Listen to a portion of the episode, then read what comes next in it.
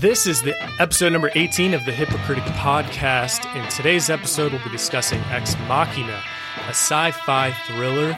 But why don't we start with introductions of everyone? Um, dudes, go ahead and introduce yourselves. I'm Steven. I'm Nick. And if you've been listening for a bit, you you know Steven's been co-hosting each episode with me as we go back and forth picking some of our favorite movies. Nick's a longtime buddy of ours, providing very insightful perspective. Oh yeah, very insightful. And comedic. But people, we are not real critics or experts.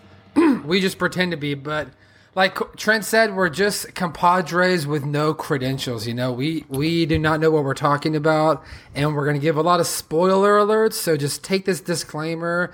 And knowing that, you should just you know go ahead and throw us five stars in a review because that's going to help us out. Nick, tell the people how much that helps us. oh man, it helps. And when I say it helps, it helps. Five stars, helps not four, not crazy- three. We're crazy talking exposure. five stars. Five. stars. Five stars. Five and a half. Five The stars. best. No, but we, We, do uh, appreciate you listening. And this week is um a decent pick by Trent. That's right. That's right. Um, and we are still doing these episodes remotely due to the Rona. Due to the COVID nineteen, which is unfortunately after that ended, um, there's been some uh, riots in some cities. Ours, particularly in Atlanta. Nick, I know there was rioting in your city. Um, due to some, um, you know, just the politicalness of the um, death of George Floyd, and you know, a lot of other incidents with officers and you know people getting killed so the tension is extremely high and i think the corona definitely added a lot more attention to that you know people were already upset about everything and then you know that was kind of the um that was kind of the match in the in the in the thing of gas and uh now we're That's experiencing right. some crazy stuff. Nick, I know you were sending some videos just right outside right outside your window of uh you know, police Yeah. and everything and you know, yeah, it's, it's, crazy. wild here, man. There's we're like three blocks from the Capitol, so um, yeah, they had like a curfew last night because of all the riots and you know businesses getting looted and uh, a bunch of riots. But yeah, it's pretty crazy. It's been a Yeah, and I should say that this altogether, is man. um, 2020 can't get any crazier. This is a Can't Sunday, good- May 31st, the last day of May. So this sort of went on all weekend, which was pretty crazy. We just wanted to touch base with on what was going on. with everything with going that. on with everything going on with the with the corona obviously it, it amplifies everything. It's getting a little bit you know more chaotic but um but yeah we're still doing these episodes remotely. We don't want to skimp on quality but the last few episodes may not be quite as mixed as well and uh due to being remote so we apologize for that. But uh the film we're doing this week is the human centipede i'm just kidding it's ex machina um, I was so- just about to say. so, Steven, why don't you go ahead and Ex Machina. Ex Why don't you bring that- music it- in and let's get this popping.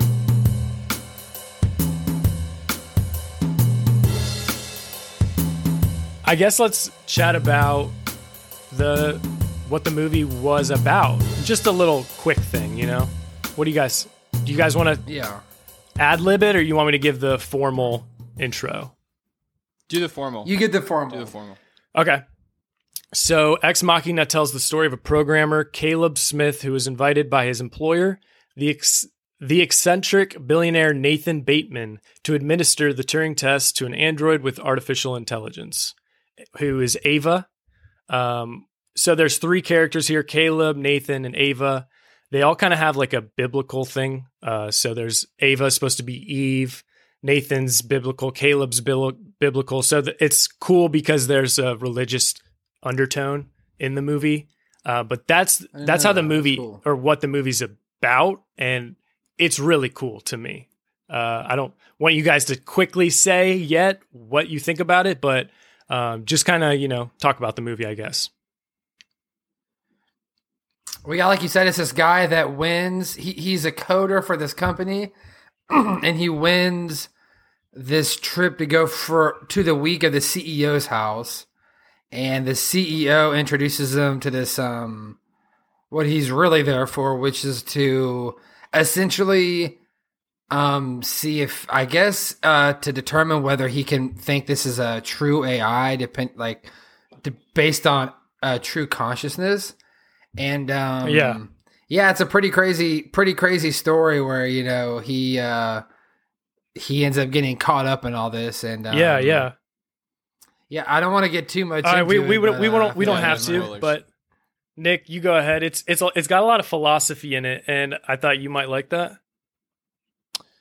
Yeah, totally. Um, and and we can kind of dive into some of like the themes and whatnot later. But um, yeah, I mean, Steven summarized it pretty well. I mean, this guy gets brought to this like crazy hidden, um, isolated, uh, almost cabin, this modern day cabin out in the woods, and his goal is to basically study this like artificial intelligent uh, being and come to the determination if it's conscious and um, if it's like self-aware. And basically he's putting him through this like test to see if um, the ai is good enough for him to be able to think it's like basically a mirror image of a human or or basically has those uh, qualities that are human like enough to to basically fool him that it's Yeah. not not a human. And um you know he ends up developing an attraction for the robot and and uh, I won't spoil it too much. And there's there's a pretty crazy twist crazy twist at the end that I really liked. But um, all in all it was a solid movie. And uh, yeah I'll get into my opinion my uh, my official review later but that's kind of a brief overview.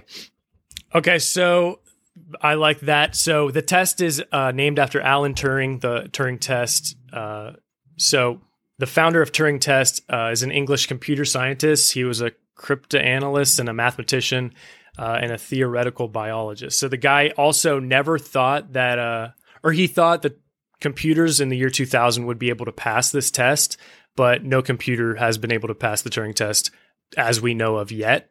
Um, Nathan's, or not Nathan, yeah. I think Nathan says that, or no, the director said that this movie should always feel like it's uh, within, you know, a, like this could happen in the future very soon. So, like yeah. within 10 years, you know what I mean? Um, it's always like possible for this kind of thing to happen. Like Google could create this and I wouldn't be that surprised. I don't know this. I think. Um, I think virtual consciousness um would be extremely extremely hard to replicate. Absolutely. I mean, and what was in this movie uh was depicted like that. But have you guys ever seen Westworld? Yes. I never got into Westworld it was on HBO I- I and s- then I just I not But did you know the concept? They were all like, Yeah. it was like an amusement park, and you you could go. It was an uh, extremely futuristic amusement park, and you would go, and it was like an old western world, and you could go in there, and um, you could like kill people and like like go rob and do adventures and stuff like that and anything goes because like they're all they're all robots but they're very lifelike they're like they, they look like people and they walk like people and they they even like have sex with them and stuff like that. Like people go to do all these kind of crazy things that would be illegal in the real world but they can go and do at this um like at this this adult amusement park pretty much. And then like people will fall in love with these people too in the same si- si- situation. And uh it's really weird. I never saw it at all but this it reminded me like across from uh westworld and black mirror have you guys ever seen You know, Black the Mirror? actor in this is in Black Mirror, one of the actors. he but before we get into all of that, let's do stats and facts. stats and facts let's still have it as that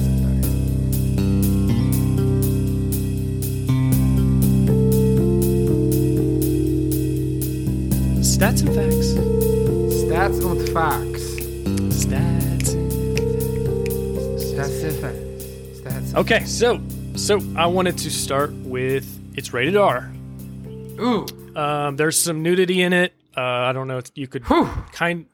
It was tasteful, but I don't know. It was. It there was, a lot of nudity but it was like Some not good sexual robot nudity. nudity. some robot It was like, nudity, yeah, robot that's my nudity. favorite kind sci-fi favorite thriller, sci-fi thriller. Uh, Nick, you were just saying you might have some facts for us, You- but I might have. Oh yeah, yeah, yeah. I got a couple. I got a couple facts I could throw at you guys. Um, Okay. So I was doing a, and, and apologies for looking down. I'm, I'm on my phone. I took a couple screenshots. Um, but yeah, I was checking out this website called Looper, and I'm not sure if you're going to jump into the meaning of the movie or why it's called what it is, Trent. Um, but uh, yeah, it's called. I didn't actually know it's pronounced Machina, like a Starbucks Frappuccino. But anyways, Neither did um, I. Neither did I. Nice. It's called Ex Machina. Trent thankfully, uh, Trent thankfully corrected me before we got on air. It was like, say say Ex Machina on air. I'm like, okay. But ahead, anyways, um, the term comes from uh, I don't know if it's do or deuce, um, Yeah. but uh, it's uh, the term is deus ex machina, which means God from the machine, and they took out the deuce because it basically means a machine without a God. Um, and there's this whole biblical like element of the movie, and like Nathan in a way is kind of this God to the machines, like he films everything, he Yeah. watches everything, he basically controls their whole life, and it's almost like he's the like one pulling all the puppet puppet strings.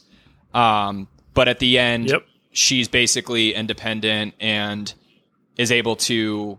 This is kind of a spoiler, but um, at the end, she's basically able to escape, get out of the you know the lab that she's in, kill him, and um, she's basically be able able to take that self control back. And it's like she's a god, you know, she's a um, a machine without a god. Um, yeah. and then there's there's a lot of uh, uh, like symbolism about like mirrors in this movie, and and I think Nathan actually uh, explains it to Caleb at one point. There's like a reference of like Alice in Wonderland in the movie. Um, Through the looking refers glass. to like looking through the glass or through the looking glass or whatever. Um, and apparently it, it's from the Alice in the Wonderland when she's she steps through a mirror and, and ends up in a world shaped like a giant chessboard. When she arrives, she's a pawn, the lowest position of all. However, she learns to make it to the other side of the board and she becomes the queen. So it's kind of the symbolism of Ava starting as like she steps through the mirror, becomes she starts as a pawn and ends up as a queen. Um, and there's Yeah. some cool shots Yeah. of like um, the way that they shot it. Like I, I didn't pick up on this, but the whole movie basically focuses around Caleb as the human. And there's this idea of like the evolution of the machine, and it's like it's bound to happen that machines are eventually going to like take over humanity. And Nathan talks about that too, because when he's like, "Why did you make these machines?" and he's just like, the technology's out there it's going to happen it's you know it's destiny basically it's it's the way of technology and way the way it's going to move um and yeah there's just a lot of cool uh, cool symbols about that. And um you know towards the end of the movie it's finally about ava and the way that the movie is shot. It's like 90% of the movie is about caleb and the human. And then eventually they they kind of set the scene that caleb died caleb is going to die. Nathan already died and the machine is taken over. And now the machine is independent and the movie is about like the machine like surviving in the real world um Yeah. so yeah i there's a lot of cool cool like little undertones like that We uh Yeah, let, so we let's both- continue with your stats and facts there, Trent. But I do want to talk about. Remind me, we have to talk about why she left him in the end. Let's Okay, I- on I'll your stats and explain facts. everything. I read a, I read up on that. There's a lot we can talk. about. I read up on Alex- that too, but I still don't completely understand. So um, I keep forgetting. Just, just go ahead with the rest of yours, though, Trent. So we'll explain a lot of it later. I have uh I know Nick watched it in two different increments. I don't I think Steven just watched it and this was uh t- l- last night or two I watched it this morning, um, straight, and I was paying attention the whole time. Okay, good. So, okay, this is perfect. We're gonna have a great episode then. So it was an hour and yeah. fifty minutes. Uh, came out in like it says released in 2015. Um, there's some mis misinformation on IMDb for it coming out in 2006. So let's get that fixed. I think there Those was a different. IMDb. I don't think. I think there was a different post about that, but the main one that came up, yeah, there was. Uh, you said 2015. Yes. So I also like to go off of the audience score for um, Rotten Tomatoes because I think that really is like the people. You know what I mean? They gave it an 86%. Uh, But what about regular So- Rotten? uh, it was 92% regular Rotten. And, and uh, what was the audience? I'm sorry. 86. 86. So the, the 37 Rotten Tomatoes gave it a better better score than the audience. 37 million in box office. Uh, they they budgeted 15 million for it. Don't, is that low? So that makes a profit of 22 million. But this The is also numbers- in 2015, Trent. I and know. it's so and, like, and, and it's a it's fifteen million dollar budget. I mean, um, I Isn't I, that I, I forget some kind of bit. It's not that much at all.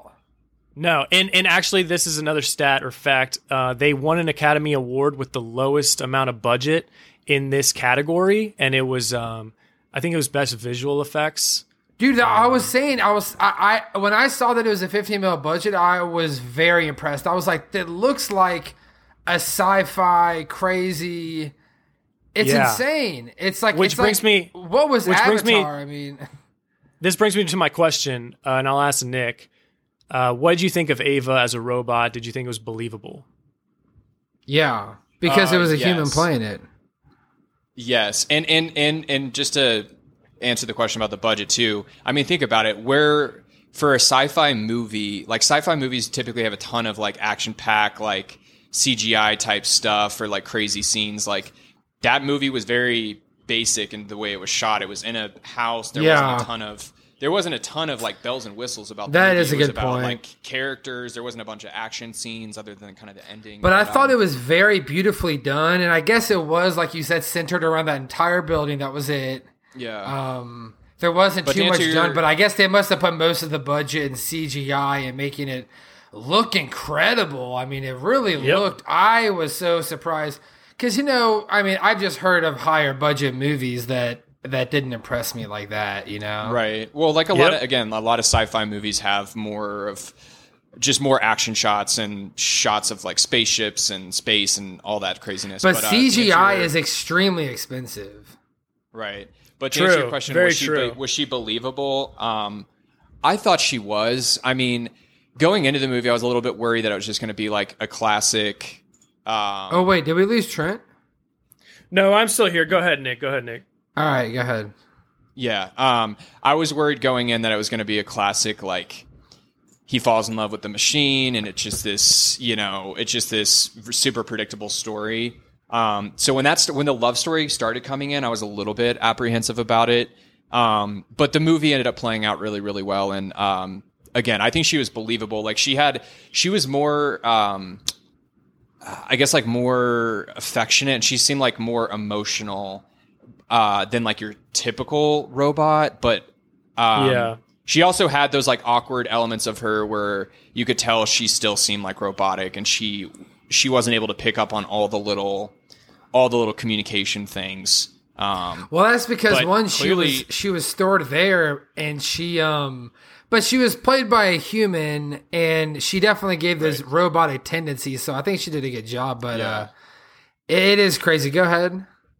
I was just gonna say clearly she she was believable because she, she was able to trick him into letting her out. So, um, Yeah. but yeah, That's- I, that's I the personally, thing, what did you think, Trent? Did you think the same? Nick, so that's the thing. Um, they were both deceiving her, or they were both deceiving Caleb the entire time.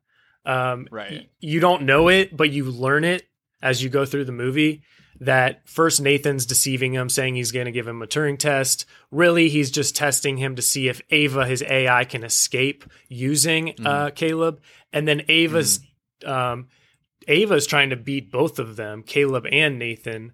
Uh, so she's deceiving Caleb while also deceiving Nathan and eventually letting um, her escape using Yeah. Caleb. So the whole It's- thing is a mind fuck until you get to the end and you're like, oh, or if you research it, that's also um, Yeah. why I like movies where you have to do a little research.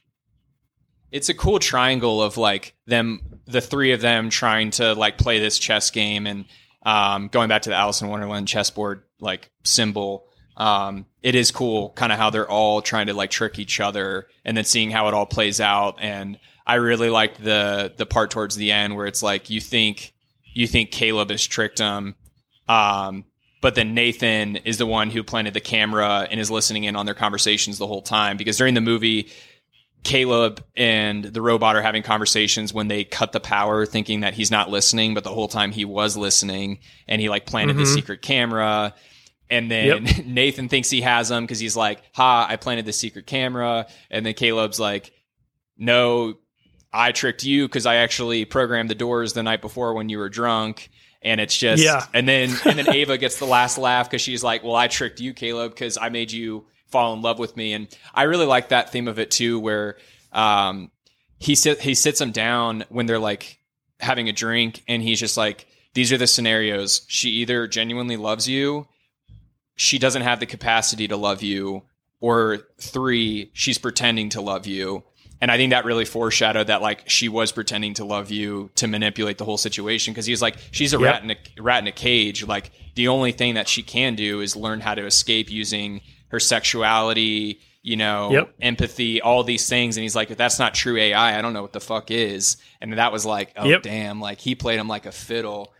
Um, I get into yeah. So how do we how into do we feel about that guy? Because that guy specifically, um, I didn't know how to feel about him. I know he was a douche and everything, but um, it seemed like he was right, and he was like, she's deceiving you when she's gonna get out of here, and I'm sure he knew that they were both gonna be stuck in there. Because You- they they died, both of them died. I mean, they they were stuck in Well, there. Well, you don't know for sure. Not to mention, when you do get out, you're out in the middle of nowhere, and you're not going to be able to survive. That's why you got had to get choppered in. So I Yep. feel like that both of those guys got fucked, and I thought it was also weird that once the guy found out, he wasn't like more aggressive with him. I mean, once he knew that he had like done this shit the night before, he like punched him and just knocked Yeah. him out, and then he just ran out. But I feel like I, I, I don't know. I maybe I wasn't clear on the whole motive of it, but um, Well, I'll tell you, Stephen, more. Yeah, I, okay, yeah, explain. I'll tell you more as it goes. So I know all of the motives behind each of them, but first I want to do the five for five. Ooh, the five for five to stay alive, Nick. You're going down. let's do it. All right, let's go.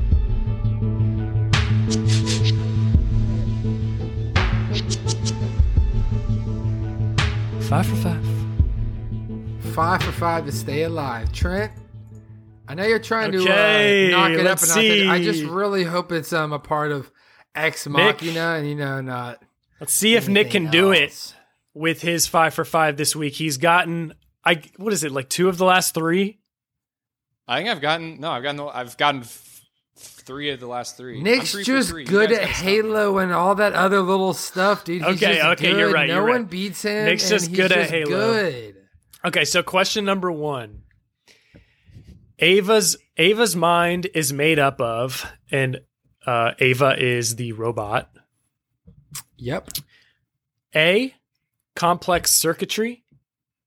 B, structured gel. Or C, molecular hardware.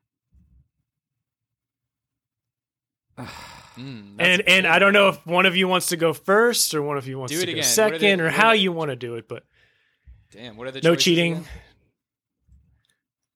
Complex circuitry, structured gel, molecular hardware.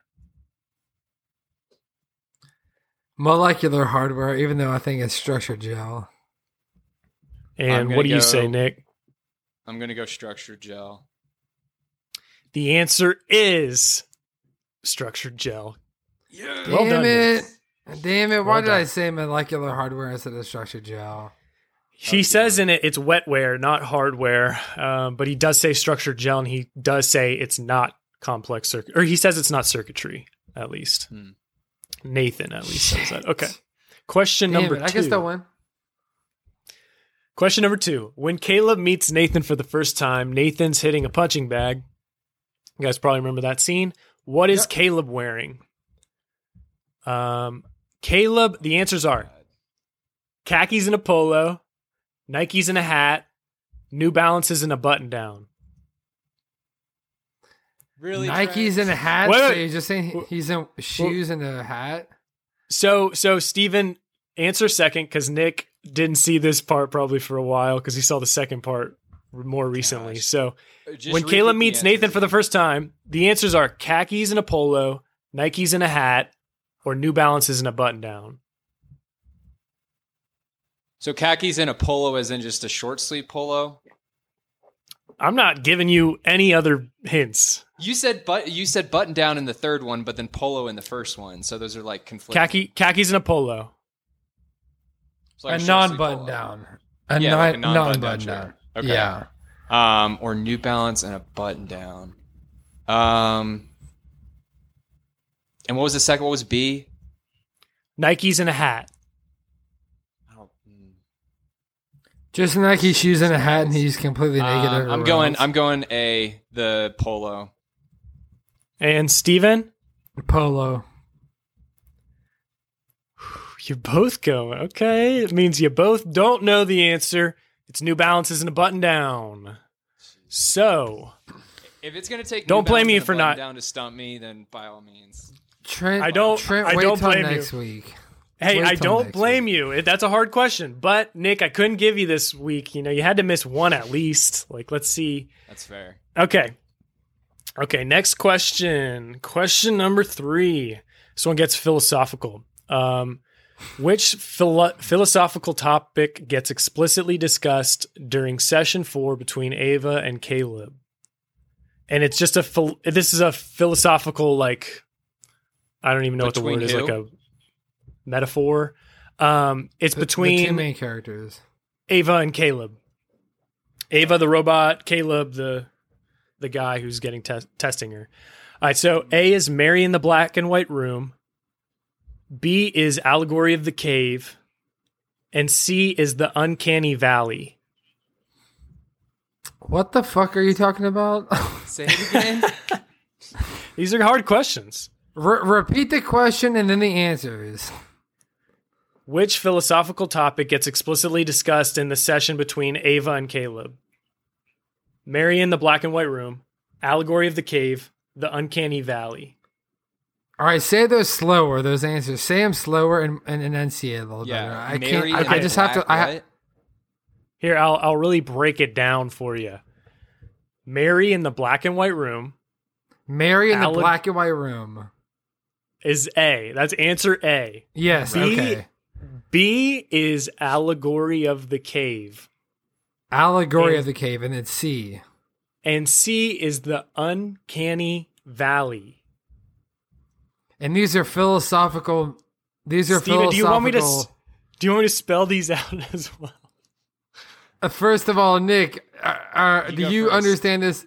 Do you understand this any more than I do right now? I, I understand. I understand the question. We both don't know it, but I want you to go first. Ex- explain the question because I want to know exactly what these 3 They're- uh, they're- answers they're are referring to. He's saying that him and the robot were talking about some sort of like philosophical concept when he was in the test. So it's a philosoph. These these three answers are philosophical concepts. Right. Exactly. I would go A. Nick, do you want me to say them Um, again or you got it? One more time. Run through them one more time, just quickly. Mary in the black and white room, allegory of the cave, the uncanny valley.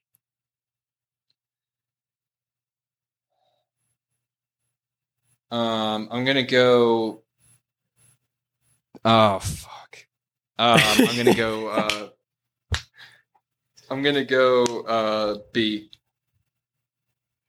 Nick, that is, I know why you picked that answer, but it's Steven got it right. Mary in the black and white room. don't I can know give you more- That that that kind of rang with me, but I So, had Nick, no idea what, What, it meant. what was the concept of it though? Do you remember? Okay, yeah. So you guys took a little bit on the question. This give me a second to explain all these because this is a little tangent. So Mary in the black and white room um, is the correct answer, and and just imagine this concept with me, everybody, real quick. Uh, there's a scientist whose specialist uh, subject is color. She knows everything about it, every possible effect it can have. oh but yeah she yeah yeah lives in a- but she lives in a black and white room. Uh, she was born there, raised there, and then someday op- uh, they open the door and Mary walks out and she sees a blue sky. And in that moment, she learns something that all her studies couldn't tell her. She learns what it feels like to see color. The difference between a computer and the human mind. Uh, the computer is Mary in the black and white room. The human is when she walks out. So there's a weird concept here going on, trying to explain why computers aren't really human. And there's a lot of philosophical undertones in the movie. Well, that's cool Um, because she has that moment where she walks out at the end too, and it's the first time that she sees like the world.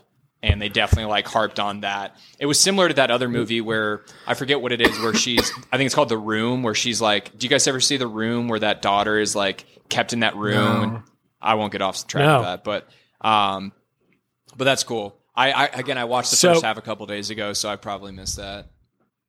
So the allegory of the cave is um it goes into a whole thing. Okay, I'll just say it contains many forms of symbolism used to instruct the reader in the nature of perception. The cave represents superficial physical reality. It also represents ignorance, as those in the cave live. Those in the cave live accepting what they see at face value. Um, so Ava's shadow is shown at the end. You see her like like walking towards the intersection of all the people because that's what she's really interested in is she's an ai she's trying to understand human nature. So it shows a, a shadow of her at the end when she killed essentially killed caleb and nathan of her going up and that's kind of a nod to the allegory of the cave. Um, there's a bunch of stuff in this. Plato came up with allegory of the cave. That's just another thing. There's a bunch of stuff i can go into but let's just get to question number four an original Jackson Pollock was featured in the real film. quick, uh, real quick. We only have a few minutes left, right? we Yeah, got three but we got it. We'll be fine. So, so that's fine. If the video cuts off, let's just continue. Let's let's go through with the um direct, or let's go through with the f- regular five for five without stalling Okay, yeah. out. Even even if the zoom falls off. Go go ahead. An original Jackson Pollock was featured in the film. Uh, it's called Number Five, 1948. So, in order to get this point, you guys are going to guess a number for what that painting sold for. And whoever's closest to the actual number gets the point. Which painting? Say that one more time. That painting on the wall. It's the painting on the wall in the movie. He's uh, oh, the, Nathan's the got one it. that they, they talk to, they talk about. they comment. The big They comment on it. Yeah, they comment. He was on saying that. that um I guess artificial intelligence can make art. Oh, that's a whole thing. Yeah, it gets into a whole thing. Okay, I'll talk okay. about So we're we're trying to guess how much that made. exactly. So, Stephen, pick a number and what you think it sold for in 1948. Wait, are you And not then- giving us numbers? No, no, you both are guessing a number that you think it sold for, and whoever's closest gets the point. Oh my god. Oh, um, and and what year is this? 1948. 1948. I, I kind of want Nick to go first on this one. What do you guys think? Mm, All right, whatever. Steven, just go for it. Just go for it if you got a number. I I'm just trying to. 1948. What was the economy like? I just have. Well, no, no, idea. don't even think about it. So it's so it's sold for basically the same amount in 2006. So there's two numbers here averaging it. It's very close to each other. You'll be whoever gets closer, we'll see. I guess a hundred thousand. Nick, I mean, I got to play the strategy. A hundred thousand and one. is that what you're doing? Wow, Nick would do that. Yeah. Is that what you actually think it is? No, I know it's. I think it's in the millions. Okay, so Nick wins the point. Nick, go ahead and guess what you think it is. I thought it was like over ten million or something, or somewhere in like the five to twenty million range. It is 140 million. Damn. That Oh, painting, wow. that painting in that Ten movie. that thousand and painting one. sold. Nick used that crappy strategy because there's no way it's going to be under. There's no way it's going to be under. He just ten thousand. Steven, have you ever- Oh, uh, Steven, have you ever watched The Price is Right, dude? no, come on now. I don't. Okay, clearly. All right, All right. Question Is that a number five. Is that what they use? That's the strategy Nick, they you use. Sneaky Yeah. bastard, taking it, taking advantage of my unintelligence. All right, question Bob number Barker taught five. When lot. Nathan, when Nathan compares his uh, act to, um, I'm sorry, we just lost video, but I can continue on. Uh, Yep. When Nathan compares his acts to that of Prometheus, to what mythological person does it refer? A, the giver of fire, or B, the creator of life. Say that What question one more time. Yeah, repeat it. when all. Nathan compares when Nathan compares his acts to that of Prometheus, to what mythological person does it refer? The giver of fire, the creator of life. The creator of life. yeah, I'm going the creator. Okay, I Of life. got I got you both locked in. That would seem logical, but it's incorrect. It's the giver of fire. Actually, so Trent, did you I'm guys going see how so hardcore on you, Nick. Next week, if um if you're doing the five for five, I want you to fucking slam it. I don't even care about my record at this point. I just want Oh, I'm gonna make it Trent's hard. record. I had to, Nick. You couldn't. I I've been paying you too much money. Okay, I can't let you get oh, any and, and more. by the five way, I've only got five dollars from like Trust one me. of the three I've won. so Trust I me, think- I'm I setting Oh I up got Nick, the $5. oh Nick, um, right now. Let me let me let me explain something. We don't give people the five dollars. That No, that's we do just, actually. um, Steven, Steven, I've been giving him the five dollars. I am paying. Oh well, have maybe a- if it wants to come out of Trent's bank account, it was just more of a joke to me. And I, it, I never turned. I was like, never like, hey, can you give me that five dollars because I won? Steven's dropping And you never said- on his card, but doesn't have five dollars to pay for five for five. no, s- yeah, Steven. No, I Oh, understand. Oh You no, I could. I could easily pay the five dollars, but uh, it was more of like a joke section and like, uh, yeah, we don't actually. Um, we yeah, so Steven, Steven, hey, Steven, I have been paying Nick, uh, so we are actually doing it. People listening to the pod, you will get money if you come on here and get a five for five. Um, I uh, would like to say congratulations on not getting your five for five this week. Nick, I know that's a harsh one, but you've been just doing too well. Uh, well, hold on. Do do I get any five for five that is owed to me? what did you say, Steven? We need we need to check the records because I've been doing this for a while, and I think that uh, I'm ahead of Trent on the. Hey, five oh for no, I have five. numbers. I have Real- numbers. real I have numbers. Let's. I want to talk about that answer. So, Trent, did you dive into why that is? I'm guessing the giver of fire means he like gave her the fire she needed to like get out. Like he was the the impetus of like right. cr- you know. So, I got it, I got it. for her. Let me answer that for you. Nathan was probably thinking of. Uh, so Nathan, Nathan is the man who stole fire from the heavens. I'm sorry, Prometheus is the man who stole fire from the heavens and taught people how to use it.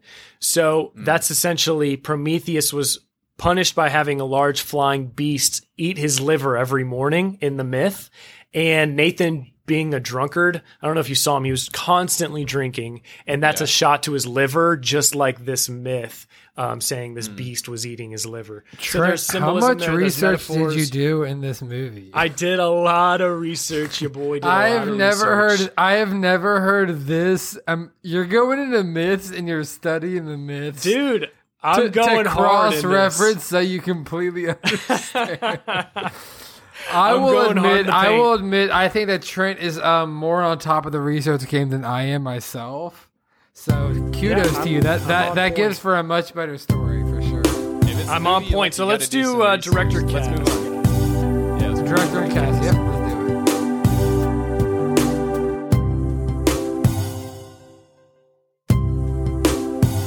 Director on cast. All right, director in the cast. Nick, say director in the cast. The director is Garland, Alex Garland. So I was going to quickly say this. There was a whole separate extra element before the scene you see in the film regarding the Jackson Pollock. Um, Pollock recreated by someone else, a robot, could, if a robot could recreate it, and with different drips and different strokes, could that be as valid? Uh, and this gets into a conversation about consciousness that if it walks like a duck and quacks like a duck, then it's a duck. So Nathan has done this uh, multi-billionaire guy experiment where he bought a Jackson Pollock for $60 million and then he had it recreated using the original canvas from the Pollock estate and had them recreated down to a microscopic level. And then he mixes them up and destroys one of them. And he had no idea which was the original and which was the fake.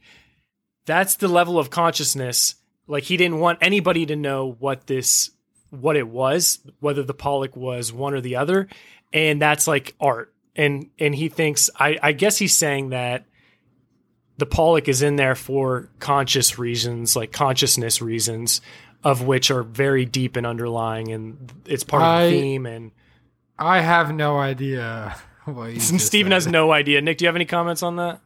I'm kind of lost as well. I, I, I don't blame you y'all. Said it, you said a lot really fast, but can you just give your little what you think it is explanation? So if it if it I think the the part I take from that is if it walks like a duck, if it quacks like a duck, then it's a duck. Ava walks like a duck, quacks like a human. You know what I'm saying? So she's Oh, a human. I I get that. And I think that's what I took from all that. I probably should just sum that up, but I wanted to give more context on the on the piece of art because it's cool. Let's go into Caleb, Nathan, and Ava though. Do you guys have IMD pull, IMDb? pulled Wait, up? wait, wait. Are we gonna do um director? Nah, he did. He did one other movie. This was his debut movie. He did one other movie, which I don't think had- looks good. So let's just. We should talk about He- him he- real quick. We we should always respect pay respects to the director. Uh, all right, s- go ahead. just real just just even if it's quick. It Go is ahead. um Tell everybody. it is Alex Garland. Now I'm just did, gonna um, plug some of his famous movies. He did Ex Machina or Ex Machina, Annihilation, 28 Days Later, Never Let Me Go. Oh, he's the original screenplay writer in Halo that's been announced. Halo. Oh. We're all we're all big Halo fans. He, we're all uh, big I- Halo he did- fans. He did Devs too, which is a fairly popular show. But yeah, he's not a huge guy. He doesn't have a ton. He's he's And yeah, only yeah. Those are his only director credits. Is the um, Dave's Annihilation and Ex Ex Machina. But damn, Ex Machina, Annihilation. I thought it was a good movie. It was a great movie. I thought it was a good movie. so uh, props whoa, to him. whoa, We're not doing our reviews yet. Uh, yeah, no, but I can still yet. tell you how I feel. We're not we're not reviewing it, but I, I can still tell you how I feel. Well, Steven, it's really his only movie. Um, I was I was think glad Trent good. stepped out of the '90s, and I was uh, really happy to see that. I was actually surprised. In fact, I, I was trying to watch it while Courtney and the baby were in the room, and they were just kind of making enough noise, and I couldn't really pay attention because this is the type of movie you like have to listen to every conversation because there's not a lot else going on. Like you have to very you have to really pay attention to everything. And I remember I remember thinking in the beginning, I'm like, man, this movie looks like really lame. And then I had to I just got it on my laptop, put headphones on this morning, and I like really watched it. Um and, and really paid attention to the dialogue, and I think that's what you have to do in this kind of movie. Like, you have to be very, very focused on it because, you know, you just yeah, have so to get the, everything. they say it. the um, director. They were saying how the director makes you think. You have to think. It it treats you as an intelligent human when you're watching it. You can't just dumb Mm. it down and watch it and kind of go through the motions. Like you have to be focused to see all of the parts because it's like a Shakespearean like. There's a lot of layers. There's a lot of things to the movie. And I think a lot of movies deserve that. You should like really be focused on it if you if you really want to give a good review and understand. But there's some movies that like w- won't really capture your attention if you can't focus on it. Like For if it's a, if it if it's a movie like that and you're not you're not completely focused on it, you're you're not going to be captured by it because you're not truly listening to the dialogue to figure that out. But do you guys want to move on to um? So Here, yeah, Uh, can we can we can we move into um, Caleb because I've got a really interesting fact that you're about to. uh, Yeah, about Domhnall Domhnall Gleeson. Can you pronounce that? Probably, yeah, I don't know. Trent, Dom if you know it, we'll just say Dom Domhnall Gleeson. He was uh he was Bill Weasley from from uh, Harry Potter. and the Deathly Hallows. He was a Weasley. Wait, You know that's what? Yeah, he's a he's a Weasley. Steven Who's having Bill a freak Weasley? out You moment. know better than I would. Is that the dad? Oh, Bill, or- Bill, Bill is um is rarely shown. Let me see which Harry Potter he Oh. was in. He was only in the Deathly uh, Hallows Part One, and he was really quick. Oh, this You says you actually- actually in the Escape from Gringotts, which oh no, he was in the Deathly Hallows too. Um, yeah, he, was, in um he was in the Deathly Hallows um one and two, but I think um let me see what he looks like in that. I can't believe I I wouldn't have caught that. I love Yeah. Harry Potter more than anything in my life. Yeah, Steven He's loves also Harry been in some Potter. Good ones. Good ones like uh, Peter Rabbit, Star Wars, uh, Black Mirror. Um, again, Harry Potter. Hold on, hold on. I True got I got to see what he looks like in in Revenant. yeah, Nick, I know what you mean. because He- he's a he very a, small character. He has He's a been uh, in very few like lead roles. Sorry to cut you off there, Trent. It, it seems like he's always been like a supporting character. Um, but in this movie, this has to be one of his probably biggest, where he's kind of front and center. he has a uh, that episode in Black Mirror where he does a phenomenal job. If you've seen it, it's kind of a creepy episode. Obviously, it's Black Mirror, but also, um, so that the director says at one point when we're going through the the movie, kind of with Caleb, you know, and he, so when he's being seduced, the audience is being seduced. Uh, when he's being confused, like we're all confused because it's all seen through his point of view. Um, It goes from he's the one that goes from knowing nothing to knowing everything. You couldn't tell the story from Ava's perspective because she, you know, it wouldn't make it interesting as Caleb. So Yeah. that was another thing I read. He also has a he's a good kid with no family, moral compass, and no Morals. girlfriend. They made that comment um, because they needed him, so they targeted Yeah. him, and Yeah. you can see that in the in, in the intro. The very intro, Caleb's face kind of gets one of those AI, you know, when like it's recognizing your face to let you in the. It shows his face with all the lines in it, and it's like kind of uh they're showing you in the beginning that they're targeting him, but you don't understand it unless you've watched the movie two or three times what they're doing. Yeah. Um, they show the real webcam quick, on his real quick, can I just say that um, him and Harry Potter, he's got really long hair. He only plays in the last two movies and brief scenes. Um, but he's got a, he looks completely different. I cannot believe that. But I thought he was a great actor. I mean, I thought he, He was, was. great. Yeah, he, he was was. great. He was for the great. entire There's thing. um It really blows my mind that he was fucking Bill Weasley. I can't. I can't even believe that.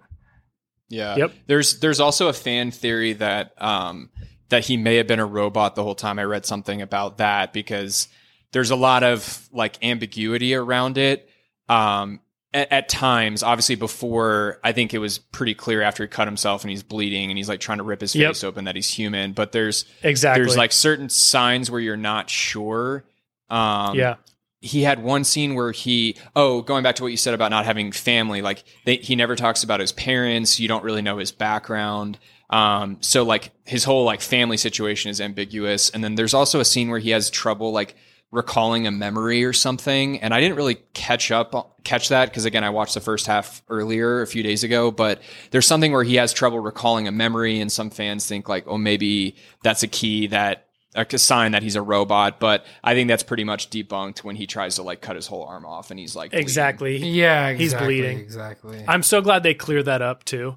Um, Yeah. you know, they don't leave it. They don't leave it any any room for you to be like, was he a robot? Was he not a robot? Like they say what he. That's So, and, let's move- and I'll kind of share. I was going to say I'll, I'll share this more on my theme, but I also like that as well. Where it's like really the only ambiguous thing was at the end whether you kind of knew or or you were wondering if Caleb died or not. But for the most part, I liked how it wasn't like super open ended for the the ending. Like it was pretty clear what happened, which I liked. Some Yeah. movies they keep it way too open ended, and you're like. Can they just Yeah. pick a stance and tell me what happened? But I like that this was Yeah. pretty pretty clear cut what happened. You're right. I agree 100%. 100, 100 P. True, true, Um, true. Nathan, I move- loved Nathan. I loved Nathan. He did a great job. He Yeah. was uh and and let me say this before you talk about his movies. Um, he's Caleb's physical and intellectual superior throughout the movie. I saw I read a whole article on this. And uh, also his house is a representation of his mind. Um, he goes on the patio to like hit the hit the bag around, and in fact, that's when Caleb first meets him. Is when he's hitting the bag. So he's physically like, you know, alpha-ing him, if that's a verb. Uh, but also he's Yeah. He has like skeletons in his closet and in his room with the um all of the women the robots that he like mistreats. And man he's really fucked up. Uh, but also i loved his uh dancing scene. I wanted to talk about that as well. Um so yeah he was in star wars and x-men. Those are the two that i Yeah, know. he was in Um, the most violent year inside Llewyn Davis, and then Ex uh, Machina. I Uh-huh. haven't I really he was in recognized him Annihilation, from any, anything too. else. yeah he's in annihilation nick yeah Um, I know you guys aren't Star Wars guys, but I didn't even realize that he's a really big character. This guy named Poe, um, in one of the, Oh, one of the more recent Star Wars. Um, and I didn't even realize that he's also in the Bourne one of the Bourne movies as well. it Looks like, but um, yes yeah, he he was Which- really good. which- I really liked his character. He was like he was like a good villain, like, but it was very subtle. Like you didn't really because at times I was like, well, what is he doing that wrong? Like this would be the equivalent of like a scientist studying like a rat. Like of course he's going to be like non emotional about it, and I thought that was an also that was also an interesting theme. It's like okay, yes, he's like killing these AIs and trying different upgrades on them, but that's the equivalent of you deleting a software and upgrading a new software. But the part where it becomes like emotional is when you put like a person or like a consciousness behind it. So I don't know. There was moments where I was like, is he really that bad of a guy? Like what separates him from like a, a scientist who's like studying rats? it's like, oh well, we we take this like sympathetic view on Ava because she acts like a human, but at the end she's still like a robot. So it's like, was he really that bad of a guy because he was like in some ways like tormenting these robots? Like I didn't necessarily think it was ever like malicious. I think he was just like a scientist who went a little bit too far in his like research and Do it was you? like at the Yeah. expense of like well, I don't know. I mean, like he proved he proved that she was able to escape and like had consciousness, and I guess you could say his test was his test was proven and it it, it accomplished what he was trying to accomplish, but at the expense His of his life. his and a couple overall test for testing her to escape and then keep trying that eventually fucked him because she escaped and it was through him and she had to kill him. I, I don't think he realized. I don't think he saw that far ahead. He was like, "I'm going to train this. I'm going to I'm going to make one until I can escape, and then you, and then you'll know you have Yeah. you know." And then um and then it, and she does escape and she ends up killing him and leaving the other guy and it was like, "Ooh, that backfired really fast. I didn't realize." He was very naive. I should have known that if you and- he just assumed that like he was gonna he was gonna be able to trick this guy, and it's like almost like he didn't have a backup plan. It's like, oh shit, I didn't think about like if shit went haywire, like I'm in the middle of nowhere and I can't get Well, a hold of anybody. Like he Nick, just assumed part- a lot of stuff. That's part of it. He's um he has this complex in his mind where he has this ego, like, and he's has a like a superiority complex, and he also doesn't want to be viewed as weak or flawed, much like his creations. He wants to be viewed as this superior, dominant male, and that Right. turns out to backfire him, which is part of the whole story, obviously. You you could Um, tell you could tell he had an ego because even at, at times at the end he was talking to Caleb and he's just like he's like I mean you're you're a good coder but like he's like uh, even Yeah. maybe a little bit better than good but like Belittles you know him. like I'm the shit basically and it's like this is the best coder in your company and you're basically telling him he's like very average like he definitely had like a narcissistic type of personality and and it, Nick, you I have- think his, his his naive nature ended up killing him. You have a good sabotaging point there. You have a, a real good point there. Let's move to Ava because Ava was probably Yeah. my favorite character. What do you guys think? Oh, I think Yeah, she was great. She is known for Ex Machina, the Danish girl, the man from UNCLE, E, and then Testament of Tomb Youth. Raider. Yeah, Nick Tomb Tomb, Raider's Raider, Jason be Bourne. one of the biggest ones. Um, I yeah, never really liked saw. her. She Tomb reminded Raider. me. I but know you Tomb, guys never watched. Tomb Raider Two is uh have has been announced in 2021. Mm. I never. You guys. I know you guys never watched um, uh, Stranger Things, but she reminded me a lot of uh, Eleven from that movie. I Who kinda I did that watch same- Stranger Things. Okay. Well, she's kind of that. She kind of embodies that same type of character where she's like this scientific kind of experiment, and she's like really gentle in nature. and- Yeah. yeah. She reminded me a lot of that character, but she was really good. Yeah. Um, Gotcha. but yeah, She's I- I actually a liked she- dancer. uh-huh. So that's that's why she can move like that robotically. She she's a dancer, so she really fine tuned it, and she did a fucking awesome job. If I'm honest, Yeah. And I don't know how much else you guys want to talk about it. I know we had Kyoto. She was uh, Sonoya Mizuno, and she, um, you could tell through the movie that was the Asian girl that apparently couldn't speak, but you could What tell was- in certain scenes she was like looking around and like when he was doing that thing, she had like opened her eyes in the bed and looked over. She she was picking up on the fact, and she knew even though she couldn't talk or do anything that you know. She, she, yeah, because she, had she uh, killed him. She's the one that killed him. Yeah. No, I know, Ava but um, Ava did convinced Yeah. her. Ava but convinced she was the her one. He, he in, uh, wasn't expecting her to do anything, and then she Ava just comes up and convinced- stabs him. Kyoto in their computer language to kill Nathan at the end. I mean, they were teaming up on him essentially, but she, Oh, absolutely. Kyoto's the one. Kyoto slides the knife in him um, to begin with. I, I will say for for them being robots, and maybe it goes back to your soft gel question. I was like, this robot. I mean, this dude's screwed. Like, and he he takes like a little weight and like chops off her arm. I was like, dude, did he make them like weak as hell? And like he hit he hit the Yeah. Kyoto girl in the face and killed her. And I was like, dude, have you not seen iRobot? Like these things are machines. Like you can't kill these things. So I He don't know if made there was a point in that where it was like, He yeah, made but them these not- aren't like these that. aren't machines that are supposed to be like that. These are probably more fragile, More human. Just He trying made 'em to, fragile. Just trying to be like a human. Yeah. Yeah. So I could Yeah, see that, and um, yeah. But That's why they had to have a favorite knife to kill him.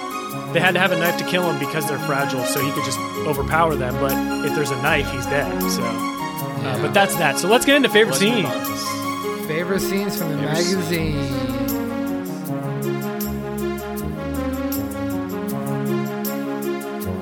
All right, I can start here. I don't know. What you guys want to start? You want me to start? Go ahead and Stevie, you go start. first. Steven? You guys go first. Okay, I'll go first. I'll go first. So, um, the house is stunning. I thought it was really cool. It was in Norway, um, and it was beautiful. I thought the house would have, was so cool. I already talked about kind of how the house is like his mind. Um, I, that was kind of cool to me.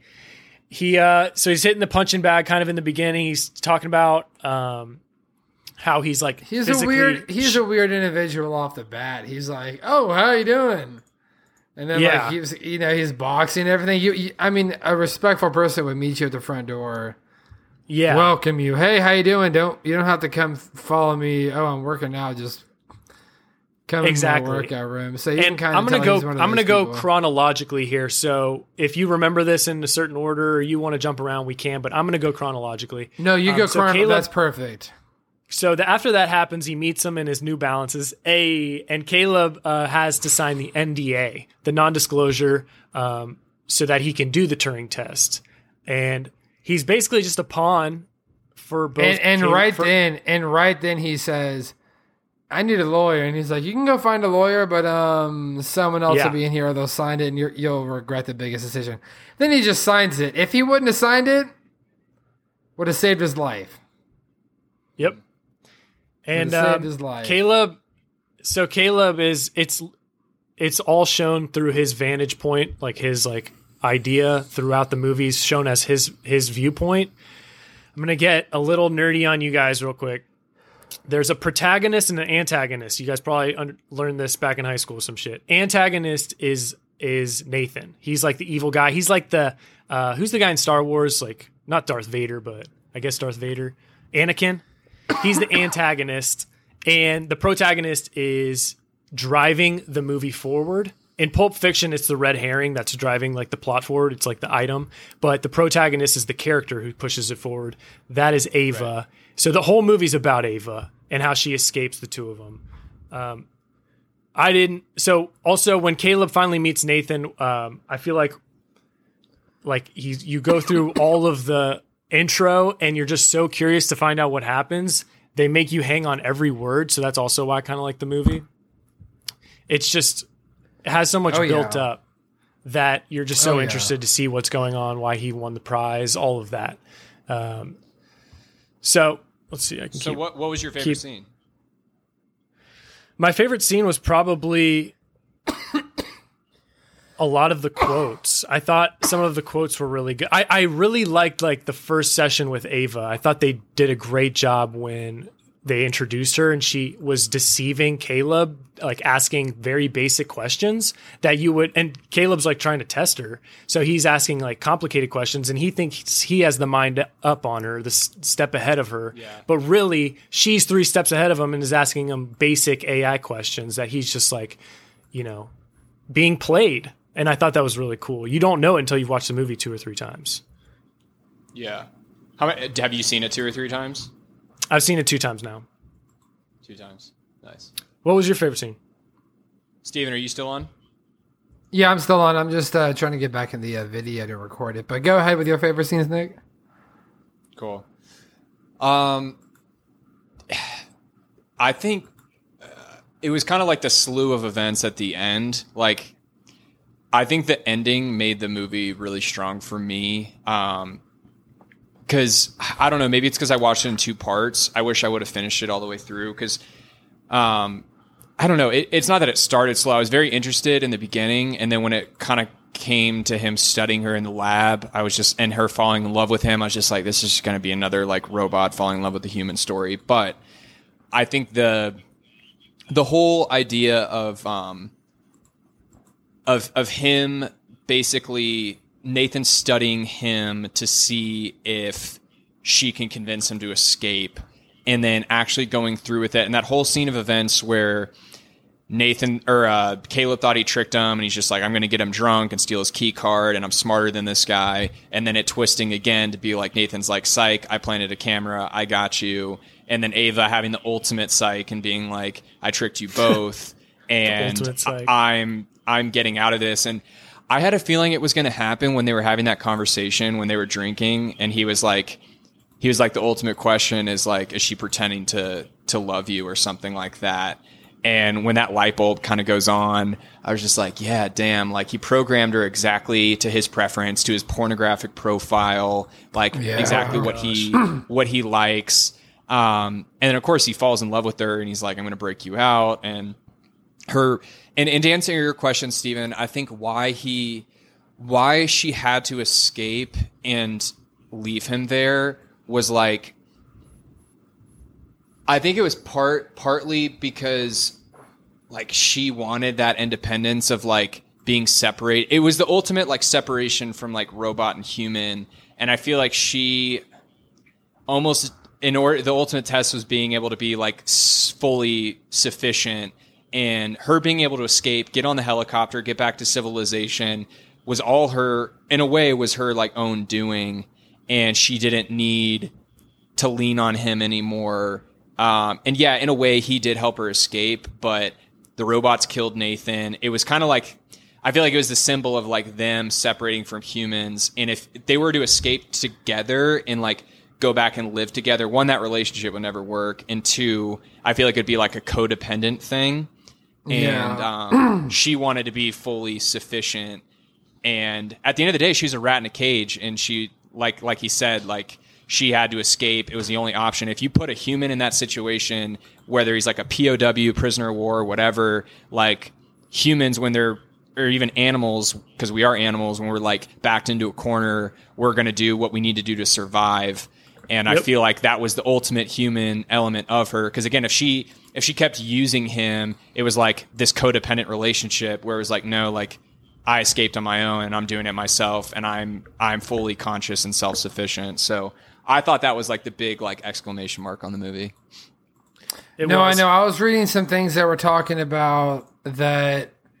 Um, she thought that uh, be- because he was the only one that knew she was a robot, he was her only compromise out there, and she just kind of wanted to be like known as a normal person and everything, and just um, and, and like and, and like they said, her her her she was programmed to want to escape and that's exact and and his his his was he put him her, him in there like you said as a test to see as the only means you know?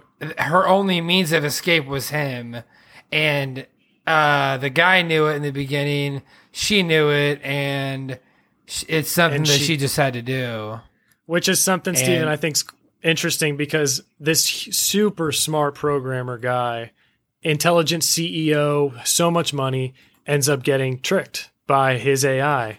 Like the oh, and I, person I I love know. that. It, I love that it wasn't even tricked by the AI. It was really the guy, or the AI. But the thing is, he knew he knew he was trying to get her to escape. But I mean, that plan in itself, if that's what you're trying to succeed, I mean, you're kind of putting Yeah. yourself in a bad a bad position.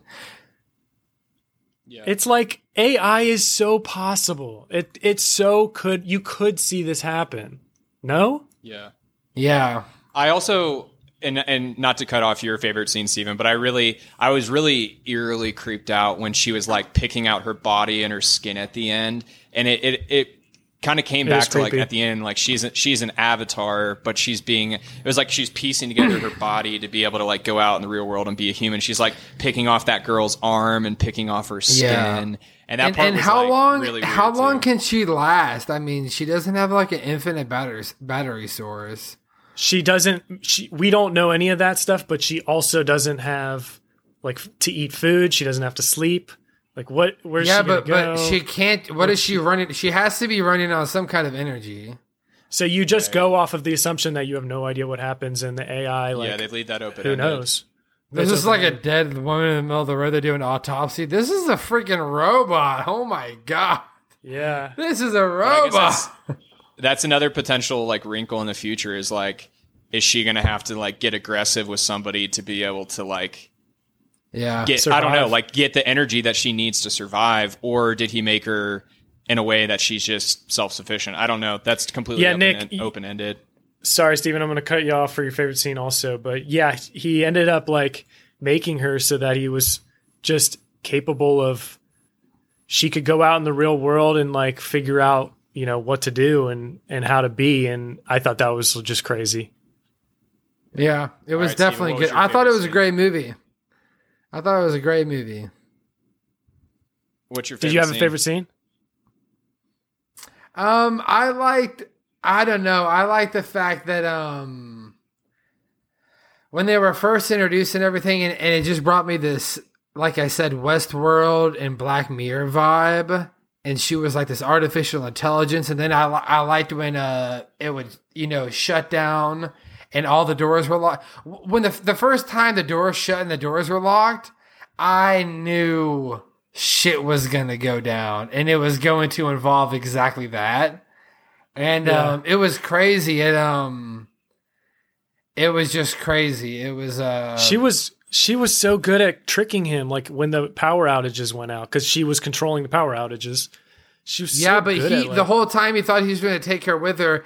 And to be c- completely honest, I mean, you can leave with this guy and just ditch him and leave and never see him again.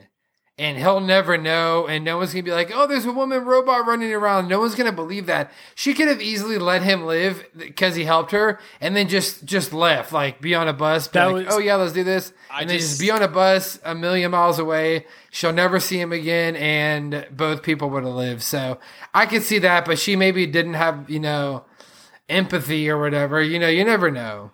But it was um, I think he it was, a. good. I think he was a loose end, and like if he escaped, he could go back to his company. His company is a tech company, so like if he went back and told them what he experienced, and be like, "Hey, go check this cabin in the middle of the woods. You'll find three bodies there," um, and Yeah. they'd be like, "I don't believe you," and be like, "Go fly there and go look. You'll find them." So I think like. He had evidence to show what had happened is real, and I do think that he, at the end of the day, he was a loose end, and Oh, that that Yeah, does could- make he better could've- sense. That does he make could have compromised sense. her. So yeah, Because Steven, you were asking about that. Is that. there. Is that what you were asking about earlier in stats and facts? I think you were like talking about Yeah. why did she leave him for dead? Yeah, I, I, I, I wasn't really clear, but Nick, you just made a great point. I think that that makes a lot more sense that they, if he was out there, even if she did leave him, he could be like, but the thing is, the thing is, they were also saying he was in a, such a remote area that how could he survive even if he did get out? Like, even if he found a way out, I mean, he's out in the middle of nowhere. Like a, a helicopter had to bring him in. I mean, you we have all done backpacking, and we go out with huge backpacks full of water and everything, uh, water filters and stuff, and it's still hard. I mean, imagine just being landed out in the middle of nowhere. You have to Bear Grylls your way to find. I mean, some freaking. Like, I Yeah. mean, if you can even get in anywhere remote, and I'm sure that place was so isolated that you couldn't walk out of there without dying. I mean, there's no way. You would have to like. Right. It, Nick, there's. what were you gonna I just think there's no way, but I mean, maybe Well, he I was a think, loose again, that's- end. I don't That's know. more And- reason why she couldn't. She had to steal his helicopter because if she didn't steal his helicopter, then like like you're saying, she would have been out in the woods, like nowhere to go, and she probably would have died. Again, I don't know. And if she that's also- she survives. She off of, also she- disabled. Sorry, Nick. She also disabled the Oh, you're good. phone. Go ahead. And I Oh, thought yeah, it was yeah. interesting that. I- go ahead. I was just gonna say, I, I to your point again. I think she couldn't. If she tried leaving with him and getting on that helicopter, and, and I guess that's the one scene that's a little bit ambiguous. Like, how is she able to convince the helicopter guy to be like, "Oh, that guy, I'm the guy that you, you know, I'm the person that you need to pick up, not this other guy." Like, maybe it was her good looks or whatever that was able to charm him. But um, again, I think she needed to steal his helicopter, and that's why she couldn't bring him. Nick, that was another thing. The uh, flirting going on between Ava. She flirted with him straight up. Gave him, gave her Oh, a yeah. sexuality, and that was a main component. Like Nathan was like, "No, sexuality has to be like name one animal in the human world that doesn't have a sexuality." And Caleb was like, Yeah. "Or you're right, basically." So he programmed her to be heterosexual. He was like, "Did you decide to be straight? Please, of course you were programmed by nature or nurture or both." Yeah. I thought that was cool. Yeah. too. Yeah, that's a cool scene too. You have Um, to have let's get into sexuality. our, uh, overall reviews, yeah, or rankings, ratings. Overall reviews. this is a big one. You guys want me to go first? Yeah. Oh you- yeah. Well, clearly I did a lot of research on it, so I kind of liked it. you guys know how I feel based on my research. Uh, probably going to Yep. give it a f- four or five.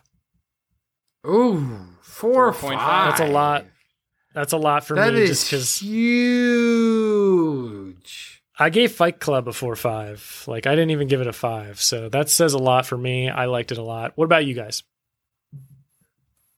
Nick, Steven? Steven? Ooh, giving it to each other. you want, me, you want me to go first? Somebody step up. I up. gave it a three. I was, I was, I Ah. actually, I would say maybe a three, three point five because it, it did capture my attention. I was interested to see everything, and like I watched it the entire way through. So I, I definitely maybe, uh, I would say three point five. yes. And and, and Trent, I also want to say I think this is my favorite movie that you have picked that I haven't seen Yeah? prior. Yeah, I I, think this it is would be. I think this is the best movie you've picked, uh, in my opinion. Um, that um that we both hadn't already seen and liked. You know, I know. So so kudos kudos to you on that. That's what this, is. this, is, a all movie about. that I would like if I saw it and I'd be like, oh, we should watch that movie again. That was a good yeah, movie. exactly. Yeah. All right, Nick. I uh, I'll give my review. Um, and I, I also think in terms of genre, it was nice to add a. I don't know if you guys have done any sci-fi movies or much of this, but We I haven't. feel like we have it. Yeah, this is uh this is a good icebreaker into that genre. But because I love I love movies like this, I always tell Rachel when we're disagreeing on what to watch, I'm like I want to watch like a mind fuck, kind of like Yeah. hard to decipher kind of movie oh yeah. and uh, sometimes we get caught up on that stuff. But, um, gosh, I will. I'll probably give it a. Mm, I'm I'm I'm caught up between a three point five and a four. I think it's just because I'm leaning towards three. I'll give it a three point five. Um, I, I and that's tough because I really like the movie, but because like I watched it at two separate times, when I first started watching it, it just didn't really hold my attention that well in the beginning because I was just like, there's not a lot happening. When they're kind of just like studying her, I was just like, let's get this going. Like, I want to see what's happening. But once I got to the twist and like the ending of it, I was like, damn, like this is a really solid movie. And it was different than I was expecting. And Absolutely. obviously Same your thing, research, yeah. there's a there's a ton you could like pull away from this movie, and I like how the ending was like it was pretty pretty like pretty set in stone of what happened without being like too direct. Um, but again, not being too like open ended. I hate when movies leave it just be like it's up to you to think of like what happened at the end. Me too. Um, but yeah, I will give it for I will say it was lacking just like some elements of like originality just in terms of like there wasn't any crazy concepts that were new to this movie that haven't been done before other than this idea of like having the AI trick the human to escaping and the kind of the I think without the twists at the end it would have been a very average movie but the twists and the way that they brought it together at the end made it a lot more solid so I'll say with all that respect considered three three point five Three I respect that. three point five, and uh, you- Trent you gave it a four.